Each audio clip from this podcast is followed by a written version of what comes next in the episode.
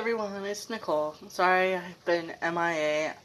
I don't know what came over me yesterday, but I know I skipped breakfast, my blood sugar dipped on me, I went into a total like body shutdown. I was down for the count all day yesterday and for most of the day today.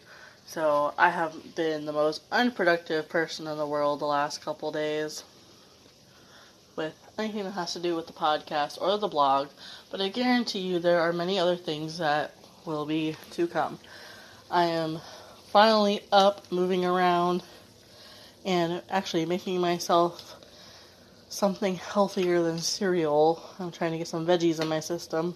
So we're gonna make some Brussels sprouts, eat those, and hopefully I start feeling a little bit better as the days progress. But I just wanted to hop on here and talk about your physical well being and your mental well being and how they kind of intertwine with each other. The last couple days while I've been incapacitated on and off, I have noticed that my mental health, like I've been really depressed, and when you can't do things for yourself, I think that is when you get to your lowest point. So when I get sick, I try to make sure I surround myself with the people I love the most. And I had told that to my husband, and he's like, Oh, well, I thought you would want everyone to leave you alone. And I said, Actually, I kind of wanted the company because of the way I had been mentally feeling. And that was, I felt alone, you know, because my body is the one going through whatever it went through yesterday and it's triggering me mentally and emotionally. And I just need something comforting there. You know, whatever your vices are, whatever it is that puts you back in a comfort, comfortable spot when you're sick or not feeling good, is worth it for your mental health. Um, find positive ways to cope with uh, being sick. Um, like just because you have, you know, a cold or a fever or something doesn't mean that you shouldn't get out of your house physically. You can go out in your backyard and work and sweat out whatever it is that's bothering you. You can work out, go for a walk with your kids.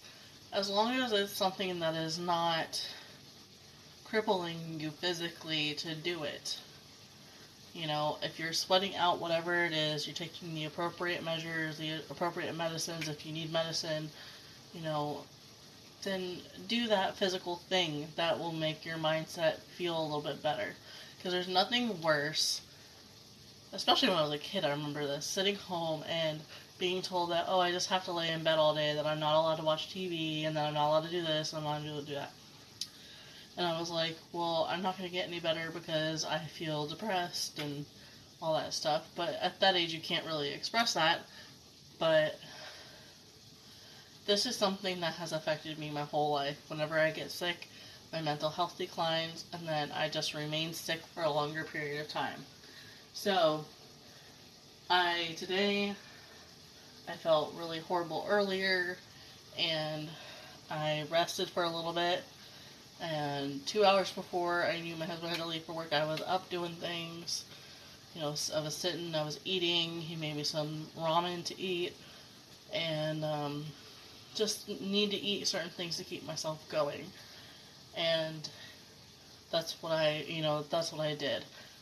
And then I've taken it easy, and then I've gotten the kitchen clean, and now I'm actually able to cook. And I'm standing here cooking, and these Brussels sprouts smell amazing and I just feel so much more alive. So,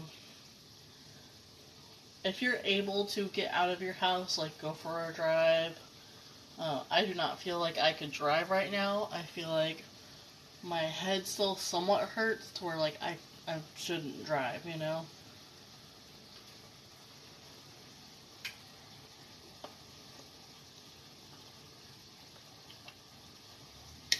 With that being said, I'm not telling you if you have the flu and you're vomiting to go to Walmart or go to the mall or something like that.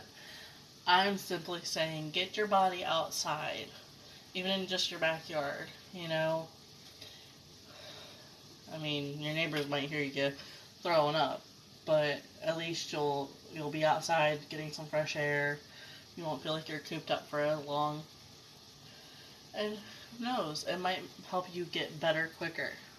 I know it has with me, and I will continue to heal and get better the way that fits my lifestyle. Thank y'all for listening, and I will schedule this podcast to go out probably sometime next week. And if there's any topics you would like to hear, please let me know. I'm on Instagram at Sunflower Daze and Co. I am also on Pinterest at Sunflower Daze and Co. And I'm on Facebook as Nicole Hutman, which is me. You can add me as a friend or you can follow me, whatever you would prefer to do. Thank you all for listening, and I'll talk to y'all another day.